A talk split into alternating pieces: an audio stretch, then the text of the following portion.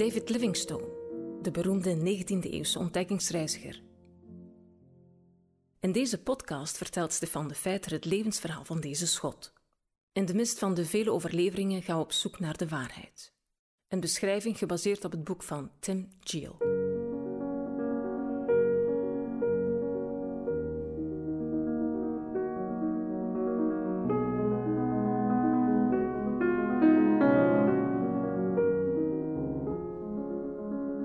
Livingstone mijmert opnieuw over zijn droom. Het realiseren van een bevaarbare snelweg naar het binnenland van Afrika. Nochtans verneemt hij dat er onder 30 kilometer naar het oosten een enorme waterval is. Deze gedachte parkeert hij liever. Want als deze rivier inderdaad 1500 kilometer verder stroomt naar de oostkust van Afrika, dan wordt het mogelijk voor handelaars en missionarissen om tot diep inwaarts te komen. Zijn droom van de Zambezi-rivier als een door God gegeven snelweg naar het binnenland begint al te vormen in zijn geest aan te nemen. Dit idee zou nooit zo'n grote invloed op Livingstone's denken hebben gehad als hij niet het volgende had ontdekt bij zijn terugkeer naar de Makololo's, de dichtstbijzijnd wonende stam. Hij doet namelijk de verontrustende ontdekking dat de kledij van de Makololo, die Europees is, geleverd wordt door de Mambari. De Mambari is een stam van noodware slavenhandelaars. Ze treden op als tussenpersoon voor Portugese handelaars. Erger nog, de Makololo zelf onderhandelt met deze stam over de verkoop van slaven.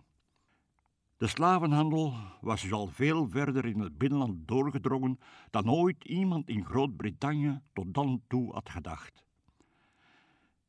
De afschaffing van de slavernij in het gehele Britse Rijk in 1833 had het aantal slaven dat de Atlantische Oceaan overstak, hoofdzakelijk met bestemming West-Indië, met de helft verminderd. Maar een kleine twintig jaar later, als Livingstone voor het eerst het hart van Zuid-Centraal-Afrika bereikt, steken nog steeds jaarlijks zo'n 60.000 slaven over, van West-Afrika naar Brazilië, Cuba en de zuidelijke staten van Amerika.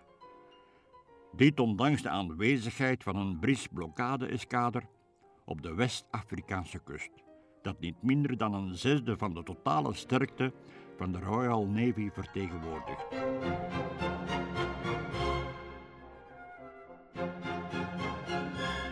Hoewel landen als Portugal, Spanje en Frankrijk de handel officieel verboden hebben, krijpen zij in de praktijk een oogje dicht voor de voortzetting ervan. Ze leggen geen strenge straffen op en doen geen pogingen om slavenhandelaars op te pakken. De aanwezigheid van slavenhandelaren hier diep in het binnenland maakt Livingstone nog vastberadener dat het gebied onverwijld door missionarissen moet worden bewoond. Zelfs als hij toegeeft dat de missionarissen alleen niet in staat zullen zijn om het hoofd te bieden aan de gebruikelijke problemen van de lokale desinteresse in hun werk en al zeker niet aan de slavenhandel, is hij niet te neergeslagen. Hij is ervan overtuigd dat er reeds een eenvoudige manier is bedacht om de slavenhandel te verslaan. Want in 1840, toen Livingstone in Londen studeerde, had hij Exeter Hall bezocht om Thomas Fowell Buxton te horen spreken. Buxton volgde de befaamde William Wilberforce als leider op van de slavenafschaffingsbeweging in het Britse lagerhuis. Hij sprak over de voordelen die legitieme handel aan West-Afrika kon brengen. Het centrale idee was dat de Afrikaan zijn medemens niet langer aan slavenhandelaars zou verkopen als hij een alternatief had om aan Europese stoffen, wapens en andere voorwerpen te komen. Als legitieme handelaars het binnenland zouden ingeraken en bijvoorbeeld stof en geweren ruilen tegen was, palmolie en ivoor, dan zouden de stamhoofden over dit alternatief beschikken en hoeft er niet meer onderhandeld te worden met slavenhandelaars. Tot nu toe was het probleem dat het moeilijk was om deze legitieme handelaars over te halen om honderden kilometers af te leggen naar een onbekend continent waar het zeevliegvervoer via kar en os onmogelijk maakt en waar malaria vaak de dood betekent. Naast de gezondheidsrisico's zorgt deze manier van inefficiënt verplaatsen ook dat de winsten serieus gedrukt werden. Buxton's grootste idee om het donkere continent te doorkruisen met christendom en economische handel en zo een eind te maken aan de slavenhandel, werd daarom dus niet populair. Maar Livingstone meent dat zijn prachtige Zambezi een oplossing zou bieden voor het reisprobleem.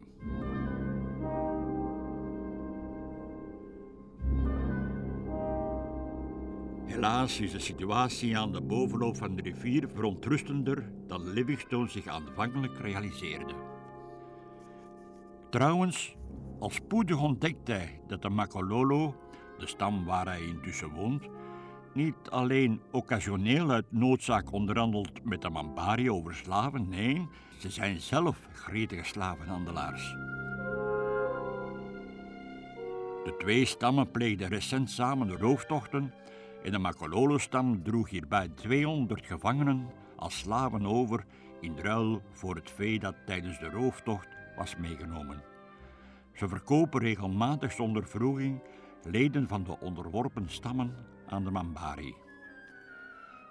Als Livingstone zich niet reeds mentaal verbonden had aan het land van de Makololo als nieuwe zendingsplek, dan had hij waarschijnlijk erkend dat deze stam haar oude en diep gewortelde gewoonten waarschijnlijk niet zou opgeven ten gunste van een paar handelaars en missionarissen.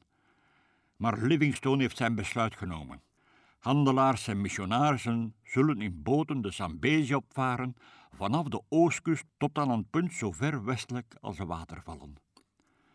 Als de missionarissen enige hoop op succes willen hebben, moeten de handelaars natuurlijk wel veel werk verzetten. Eén of twee mannen die je voorkochten in ruil voor stoffen, zouden de Makalolo er niet van weerhouden slaven te verkopen. Alleen een wijd verbreide Europese inmenging zou enig effect hebben. Livingstone's positie is pijnlijk ironisch. Hij was gekomen in de hoop een onaangetast volk aan te treffen. En als hij ontdekt dat het reeds door invloeden van buitenaf is gecorrumpeerd, is zijn reactie niet pleiten voor minder contact met buitenstaanders, zoals hij vroeger deed, maar net voor veel meer contact. Want in het verleden had hij meestal het gevoel gehad dat handelaars, weliswaar degenen die op individuele basis actief waren, alleen geïnteresseerd waren in winst en er niet in het minst omgaven dat de Afrikanen werden beroofd en uitgebuit. Hij heeft ook opgemerkt dat de Afrikanen zo vaak slechter in plaats van beter werden door het contact met de Europeanen. Nu argumenteert hij plots op een heel andere manier en ook minder tolerant tegenover bepaalde lokale gewoonten zoals het collectivisme. Livingstone redeneerde Vandaag de dag kunnen operaties worden uitgevoerd zonder pijn. Vuur kan instant verkregen worden. Mensen steken oceanen over. Kortom, de hele wereld is op weg naar de Gouden Eeuw. Livingstone is niet ongebruikelijk goedgelovig om dergelijke gedachten te hebben. Veel van zijn tijdgenoten zijn ervan overtuigd dat door hervormingen en representatieve instellingen de onrechtvaardigheden die de snelle industrialisatie heeft teweeggebracht, spoedig zullen worden weggevaagd. Dit optimisme helpt Livingstone bij het rechtvaardigen van zijn nieuwe voornemen om de Europese handel Afrika binnen te laten vallen. Niet alleen als wapen tegen de slavenhandel, maar ook als middel om de inheemse samenleving te veranderen.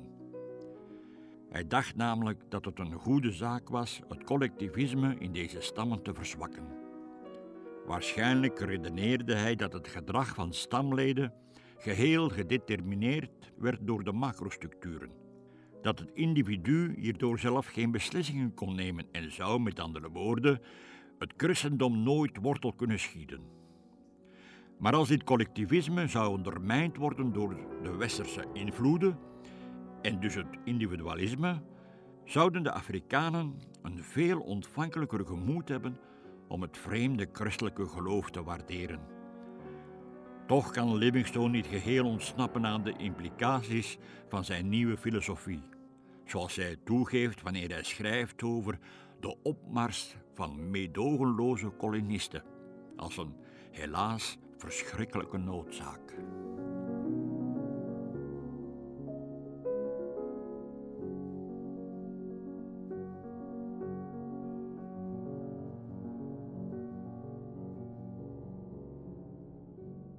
Dit was een podcast van TWR.